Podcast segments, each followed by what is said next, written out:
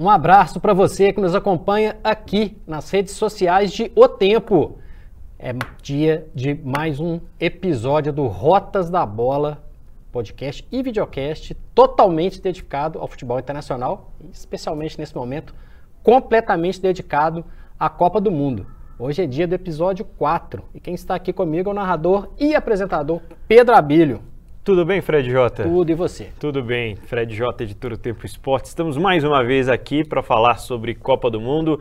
Já ouviu falar naquela frase, Fred, não julgue o livro pela capa? Algumas vezes, é, Na Copa do Mundo a gente costuma pagar a língua, né? Uma Ou... outra expressão que é muito falada também. O assunto deste episódio 4, as zebras do Mundial. Copa do Mundo sempre tem aquela seleção que se destaca quando ninguém estava esperando, né? Aí acaba aparecendo um craque que ninguém conhecia ou que poucas pessoas imaginavam que ele pudesse ter algum destaque individual, mas acima de tudo, né, grandes histórias surgem dessas histórias, né, das pequenas seleções na Copa do Mundo. Vamos falar um pouco então, né, sobre essas prováveis zebras, ou podemos dizer assim, né? A gente já fez um episódio voltado às seleções favoritas. Quem quiser acompanhar pode acessar as nossas plataformas, né, para ver que a gente vai separar o joio do trigo, né? A gente vai agora falar das seleções que não estiveram naquele outro episódio ou estiveram no finalzinho daquele outro episódio com alguma ressalva, né, Fred? Exatamente. E é normal, gente. Copa do Mundo, para a gente lembrar aqui rapidinho, para refrescar a cabeça. 2002, um semifinalista foi a Turquia, outro semifinalista foi a Coreia do Sul. É mais comum do que vocês imaginam. Mais comum do que vocês imaginam. E isso que o Pedro falou, gente, é muito interessante porque a Copa do Mundo é mestre em fazer histórias de um torneio só, seja de jogador ou seja de seleções. A Turquia, por exemplo, nunca mais voltou a jogar uma Copa do Mundo. E quase foi finalista, foi terceiro colocado naquela Copa. E teve zebra na final de 2018, né, Pedro? Não no resultado final, mas em quem estava lá. Né? É verdade. Ninguém acreditava né, que a Croácia fosse ser uma das seleções que chegariam à decisão da Copa do Mundo. Não naquele início de Copa, né? Porque a gente via uma Croácia com um trabalho mais recente, uma equipe que, com vários valores individuais, mas que a gente ainda não conhecia de fato a nível internacional o fator coletivo que a Croácia teve e principalmente o fator cérebro, né? Porque o Modric foi o motor e o diferencial, tanto que naquele ano acabou sendo eleito o melhor jogador do mundo. Vamos começar então por esse ponto, né, que é a Croácia na história das zebras na Copa do Mundo. Afinal de contas, se uma seleção é zebra na Copa anterior, a gente espera que ela seja no mínimo zebra na Copa seguinte, Fred. Até se estabelecer. A Croácia, voltando um pouquinho no tempo, 20 anos antes dessa final de 2018, na primeira participação da Croácia em Copa, ela já foi zebra.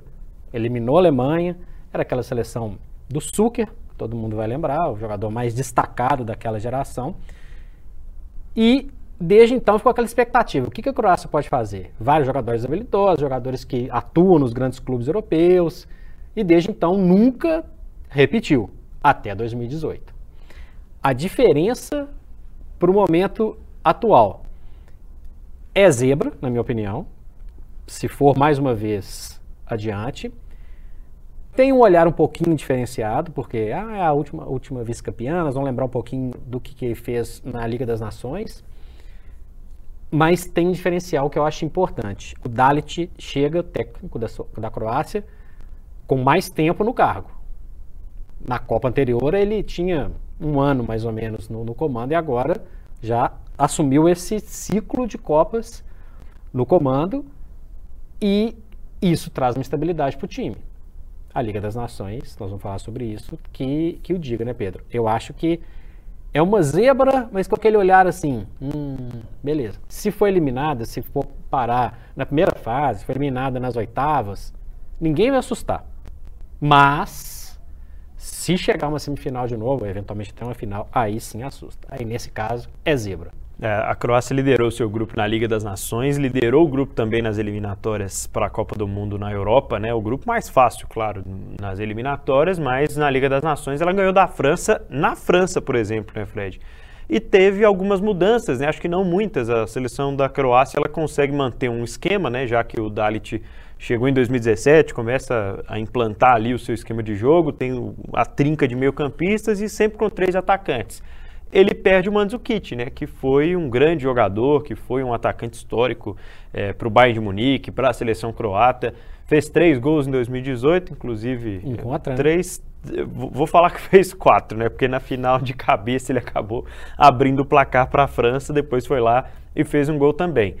Mas sem o Mandzukic, confiança talvez ainda maior para o Perisic, né? Que está ainda num, num, ambiente novo nessa temporada. Pois é, Perisic no, no Tottenham, ex-clube do Modric. Verdade. O Perisic que foi fundamental, especialmente na semifinal de 2018 contra a Inglaterra, fez o gol decisivo. Sim. Foi um jogador importante, é um jogador rodado. O Modric, a gente já falou dele em outros episódios aqui, dos candidatos a, a, a brilhar nessa Copa como um jogador bem cotado ali no, no balão de ouro, né, na bola de ouro da, da France Football. Perde o Mandzukic, mas ganha muito em experiência desses jogadores chaves. O Mandzukic é um jogador de força, um jogador importante dentro da área, um jogador brigador, mas o principal ponto daquela Croácia continua. É o cérebro. E o Modric é muito bom. O Modric é muito bom. E nesse período entre Copas, esse cérebro tem um auxiliar que para mim é muito importante, que é o Kovacic. Que o Kovacic, ele passa pelo Real Madrid é. praticamente despercebido e assume um grande papel no Chelsea. Nem foi a maior contratação da história do Chelsea, não. Foi, vamos dizer assim, vou falar que é um contrapeso que seria demais, mas foi como uma aposta. E a aposta que funcionou muito bem. É um, é um motor do time do Chelsea, especialmente quando tem clima de campo que tem o Kanté junto, o Kanté que está tá contundido, não vai para a Copa. Mas o Kovacic é um jogador muito importante. E o Perisic sai de 2018, vai no, já no futebol italiano, chega agora ao Tottenham e assume um papel importante num time que está tentando uma ascensão é, a nível continental. Exatamente o que a Croácia quer. A Croácia quer se firmar nesse meio de, olha, nós somos uma seleção que disputa competições. A gente vai entrar para brigar por título a gente consegue fazer uma, uma, uma Copa do Mundo brigando pelo título. A gente vai brigar pelo título da Liga das Nações. Lembrando que além da França, a, a Croácia eliminou também a Dinamarca. Que nós estamos falando de zebra aí. Sim. É um candidatinho a avacalhar alguém que está no meio do caminho. Então, a expectativa que eu tenho é de uma Croácia se impondo. E essa é a chance de impor. Se em 98 ela praticamente sumiu do mapa nas outras Copas, em 2018 agora ela tem, em 2022 ela tem que, que bater esse carimbo. Tem capacidade para isso. E o primeiro grupo é acessível, tá, Pedro? Bélgica, Canadá e Marrocos. Acessível, ponto. A Bélgica, na minha opinião, é mais forte, mas é um grupo acessível. Enfrentaria, na eventual oitava de final, aí sim cruza com o grupo de Alemanha ou Espanha que na atual circunstância, duas seleções que ainda são incógnitas. O que eu falei no último episódio é que a Alemanha adora ser essa incógnita mesmo e, e brilhar, e a Espanha tem um time jovem ainda que pode ser que vingue, pode ser que não vingue. Ou seja, o cenário para a Croácia, se a gente for analisar, tem-se uma possibilidade de pensar em quartas de final. Aí já é começar a pensar em muitas combinações. Mas no momento é um cenário que é factível. Você citou a Dinamarca, e antes da gente partir para o nosso próximo assunto, abrir aqui um parêntese para a seleção dinamarquesa, até que ponto ainda existem ecos do passado em torno da seleção dinamarquesa? Para o bom e para o ruim, né? Porque eu acho que é uma seleção que hoje tem uma boa geração de jogadores, mas que ainda fica na sombra de participações históricas, porque é uma seleção de momentos ali isolados nas histórias das Copas, né? A Dinamarca, essa questão de ficar lembrando do passado, vira uma marca, por exemplo, quando a gente sempre fala da Holanda. É. A Holanda, blá blá blá. E às vezes a Holanda vem com futebol truncado, feio, poxa, mas não seguiu a tradição. A Dinamarca, ela leva é, nas costas o peso de uma participação brilhante, a primeira de 86, com um time leve, um time do, do, do Laudrup, um time do Elk e Aer, jogadores que de muita técnica, muita velocidade, um time que fazia muitos gols, fazia muitos gols, era um time, o time fez 6 a 1 no Uruguai, na primeira participação em, em Copas do Mundo. E foi eliminado tomando 5 da Espanha. Em 98, a Dinamarca deu trabalho para o Brasil. Né? Tinha o Brian e o Michael Ladrup jogando em alto nível. Tem jogadores hoje que são importantíssimos. Eriksen, Christensen, são jogadores que são rodados, experientes. Eu vejo, eu vejo a Dinamarca, ela entra nesse pacotinho de zebra, num patamar abaixo da Croácia. Mas hoje com um estilo de jogo próprio. 1986 já acabou, passou. Tá lá, século passado. 98 também passou. Hoje a impressão que, que a Dinamarca passa, inclusive ficou na frente da França também na Liga das Nações, no mesmo grupo aí da Croácia, de uma seleção estável, uma seleção que não duvidaria se arrancasse aí um pontinho, uma eliminação de algum grandão. Ela está nesse bolo de zebra. Seleção dinamarquesa, né? O Eriksen que depois daquele problema no coração que ele sofreu na Eurocopa, se transferiu para o Manchester United como uma incógnita, né? Porque estava jogando uma prateleira abaixo, digamos assim, no futebol inglês. No Brentford. E, no Brentford, né? E, a chegada no Manchester United fez o, o Eriksen até se reinventar, né? Como um jogador que se depara com um esquema tático que tem um, uma característica parecida com a dele já de titular absoluto, Bruno Fernandes um jogador mais adiantado, que flutua, que passa aos lados, e aí o Eriksen se torna um, um segundo volante muito efetivo, né, como há muito tempo ele já não era. E um, um, cara que tem crescido também nessa primeira parte de temporada 22-23 do futebol europeu. Acho que reforça aí essa condição né, de, quem sabe, oitavas, quartas, alguma coisa assim para a Dinamarca. Não seria muita surpresa, não. Fred, vamos é, para nossos colegas de América do Sul que sempre foram aquela seleção né, de uma força também que traz ecos dos mundiais do século passado, né, de 30 e 50, dois títulos. Seleção do Uruguai, que não tem mais o técnico Oscar Tabares. 15 anos com o mesmo técnico na, na seleção, Fred. Que trouxe bons resultados, que reergueu o futebol do Uruguai. Consolidou de... alguns jogadores, né? Perfeitamente, e tudo isso a gente vai lembrar lá de 2010. né? Porque o Uruguai passou perrengues. Ficou fora de várias Copas do Mundo, várias. Na, é, não jogou 82, por exemplo. Ah, por que você está falando de 82? Porque o Uruguai era uma força, uma potência, bicampeão do mundo, depois semifinalista, semifinalista em 1970, por exemplo. Então virou ali de 70 para 80 e começou uma baixa terrível. Não, quando se classificava para a Copa, era pela repescagem, quando chegava na Copa, era eliminado na primeira fase. E aí, em, em 2010, com o comando firme do, do Tabares, aí brilhou Forlan, brilhou Soares, é, o Louco Abreu fez gracinha, teve vários fatores, bola de mão do, do, do, do Soares. Soares, antes de morder alguém, ele tirou a, a, uma bola de mão em cima da linha na Copa de 2010. E foi campeão da Copa América 2011. Ali foi um, um cartão de visita. O Uruguai voltou. O Uruguai voltou, voltou a disputar. E aí tinha uma dúvida muito grande, Pedro. Quando essa turma envelhecer, como, o que, que vai acontecer? Lugano, Cavani, o próprio Soares, Musleira, que está aí até hoje, e mais uma série de jogadores. É, renovou. Não só trocou o Oscar Tabares, como renovou. A gente pode falar hoje do Davi Nunes, baita atacante, jogador do Liverpool. A gente pode falar que, que o Diego Alonso tem a, a, a sua disposição um jogador como Valverde, que vai muito bem no Real Madrid, muito bem. A gente pode falar do, do Betancourt, muito bem no Tottenham. Dá para falar do Ronald Araújo, jogador do Barcelona. Se contundiu até recentemente é. e, e mas já tinha conquistado seu espaço no, no Barcelona.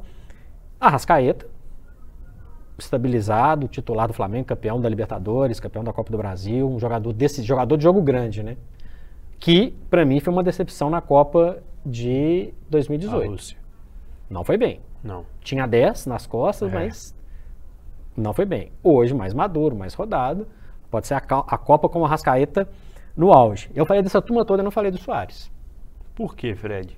Porque o Soares hoje joga, ou pelo menos jogou, num, num espaço de menos é, é, é de menos dificuldade para o Soares. Ele, não, ele sai do Atlético de Madrid, não se encaixa em nenhum clube europeu de ponta, volta para o futebol uruguaio, nitidamente para manter a forma. O Nacional, inclusive, leva o, o título uruguaio. Mas o Soares jogou contra equipes de baixíssimo nível. Futebol uruguaio, nem mesmo os grandões conseguem ter espaço continental mais. Há um bom tempo a Libertadores está aí para gente, a gente ver. E ainda assim, não dá para a gente falar que ele fez grandes, ele teve grandes feitos no Nacional. É um baita jogador? Tem, não tem dúvida. Ele está fininho, inclusive. Última Copa do Soares também. Assim como de outras, outras estrelas. É um jogador importante para grupo, é um jogador importante tecnicamente, mas essa turma toda que eu falei, se você fosse contratar, Pedro Abelha, para o seu time hoje, você contrataria, contrataria Darwin Nunes ou Luiz Soares? Darwin Nunes. É isso. É potencial, né? É o que a gente observa muito nessa seleção do Uruguai em termos individuais. E talvez isso seja a esperança, né, de que o Uruguai vai fazer uma campanha melhor, por exemplo, do que fez na Copa América, do que fez nas próprias partidas das eliminatórias, mas uma seleção que ainda assim assusta pelo, pelo histórico, pelos jogadores de, a nível internacional, né? Acho que é a Copa do Mundo para o Arrascaeta mostrar se ele é ou não um jogador de nível internacional. Uma atuação destacada do Arrascaeta consolidaria a ideia de que ele ainda pode, pela idade pouca, né, de jogar num grande clube de futebol europeu. Que ainda não aconteceu porque em momentos como na Rússia em 2018 ele não aconteceu, né? Mas sobra quando tem condições físicas aqui no futebol brasileiro já há algum tempo. Jogador inteligente, de passe rápido, de boas assistências. E ninguém está lembrando do Uruguai, né? Essa é, é uma, grande, é. uma grande verdade. A gente não falou do Uruguai no episódio das favoritas. Em nenhum momento citamos o Uruguai. Mas, mas, eu acho que, se a gente for contar esse é, ciclo de Copas, o Uruguai foi eliminado pela França em 2018, uhum. dentro do script, nada, nada fora do normal. Não foi bem na última Copa América, mas no momento tem a seu favor os jogadores em, em um bom momento nos seus clubes e essa renovação. Por um desavisado que de repente estava em Marte aí no, nesse período, não vai ter umas águas com Lugano e Godin, não, viu, gente? Na Copa. Pois é, depois de algum tempo. Não vai ter. Não vai ter. Nós aqui de Belo Horizonte, a gente viu o Godin de perto aqui e não funcionou. E o Uruguai tem noção disso. Então é importante quando muda o técnico também, quando entra o, o, o Diego Alonso, qual que é a diferença, Pedro? Ele também não está tão preso a esses caras do passado. Sim.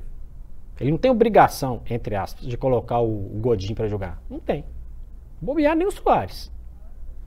E a gente falou, falou, falou e não falou do Cavani. Verdade. Só para lembrar aqui. Cavani que foi mal no Manchester United. Também mais, a gente falou muito de Manchester United em vários episódios, né? É porque tem muitos jogadores que são de lá ou passaram por lá, por lá no momento ruim do clube. Como esperanças de tirar o clube desse momento ruim, porque já eram jogadores de nível internacional chegar lá, né? E não rolou. Não rolou. O Cavani não funcionou reserva na seleção. Um cara bacana, matador, papapá, mas ele não entra nesse pacote, não. Para o Uruguai funcionar bem, possivelmente, e para ir confirmar essa, essa entrada dele aqui no Rotas da Bola de, de Zebras, Pedro, é sem essa turma, viu? Depois da controvérsia participação de 2010, com muita gente torcendo para a Gana na semifinal, inclusive, aliás, nas quartas de final, inclusive, a seleção do Uruguai foi terceira, né? Depois caiu em 2014 nas oitavas para a Colômbia e chegou às quartas de final jogando na Rússia contra a França. É o... Só uma coisa, é. lembrando, né, Pedro, que pode ter um Uruguai-Brasil na, nas oitavas. É. O grupo, o grupo do Uruguai, gente, é Portugal, Coreia do Sul e Gana. Gana mais uma vez aí no. Portugal também, né? Portugal de novo, mas Gana é por, por causa do, do por lance de mão do histórico do, 2010. do Soares. Olha, a Coreia do Sul com o som voando é bem chatinho. Portugal é Portugal. Então, assim, esse primeiro lugar desse grupo está aberto. Então, algum desses aí pode cair na, na frente da, do, do, time de, do Tite já nas oitavas. E Brasil e Uruguai não é brincadeira. São as zebras aqui no Rotas da Bola. É o Rotas da Bola na Copa do Mundo do Catar. Esse aí é craque. Caramba, joga muito. Gênio. Simplesmente gênio. Quem disse que você precisa ser craque para mandar bem em campo? Com a Estrela Bet, você joga em todos os esportes e mostra o seu talento. É fácil de jogar e todo mundo pode ganhar.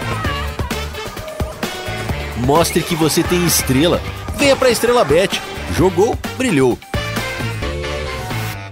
Muito bem, durante o Rotas da Bola anterior, a gente falava né, sobre algumas seleções que dependem dos seus craques. E nesse episódio das zebras, né, nós temos, por exemplo, seleções como Senegal e Polônia, que vão é, é, num caminho desse ciclo de Copa pela dependência de um jogador, pelo estilo de jogo que favorece um atleta, por participações como a histórica de Senegal e como foi construído, inclusive, né, contra o Egito do Salah nesse ciclo de Copa do Mundo lá na África, mas um Sadio Mané que não sabemos a condição é, física em termos de, de um jogador que pode carregar a seleção, poderia carregar a seleção nas costas e o Robert Lewandowski, que chega ao Barcelona e não encontra no Barça todo o aparato que ele tinha, taticamente, individualmente, quando jogava no Bayern de Munique.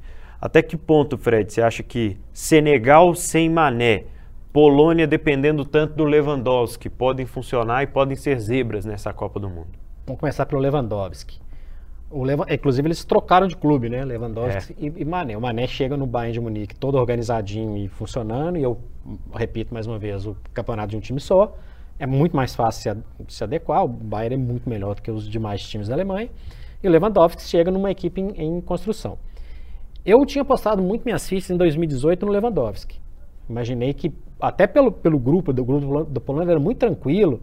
O Lewandowski ia carregar a Polônia nas costas e ia brilhar, ia ser de repente até artilheiro da Copa, enfim. Dei não com, rolou, né? Dei, não rolou, e, aliás, muito pelo contrário, dei com, com os burros na água e, enfim.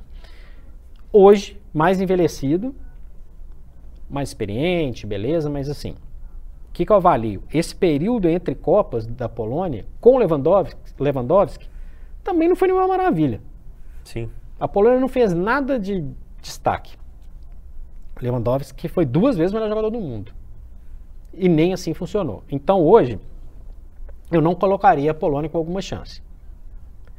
Pode ter o brilho do Lewandowski em jogos específicos, mas quando eu, a gente amplia o, o espectro assim, Pedro, eu penso, pô, não, não rolou. Não rolou, o, o, resto do time não está no mesmo, no mesmo patamar. A vantagem em relação a 2018 é que agora ele chega no meio de temporada, ou seja, fisicamente pode estar melhor, mas não pega. Não pega. Então, assim, ela é, na minha opinião, sem chance. Senegal com Mané, um time capaz de surpreender, um time capaz de encarar, um time capaz de é, avançar de fase, de tomar um ponto aqui, um ponto ali e, e ser an, antes da Copa para mim, melhor seleção africana. Ponto. Durante a Copa a gente vai ver. Sem Mané, fica um time comum. Fica um time comum. Tem vários jogadores experientes. Colibali, Mendy, jogadores com rodagem na Europa, que também podem fazer do, do, do time de Senegal um time para avançar de fase. E aí sim seria uma zebra se seguir um pouco mais. Então é um cenário com Mané, que é uma zebra, mas que a gente entende que pode acontecer. Sem mané é um é uma zebra zebra.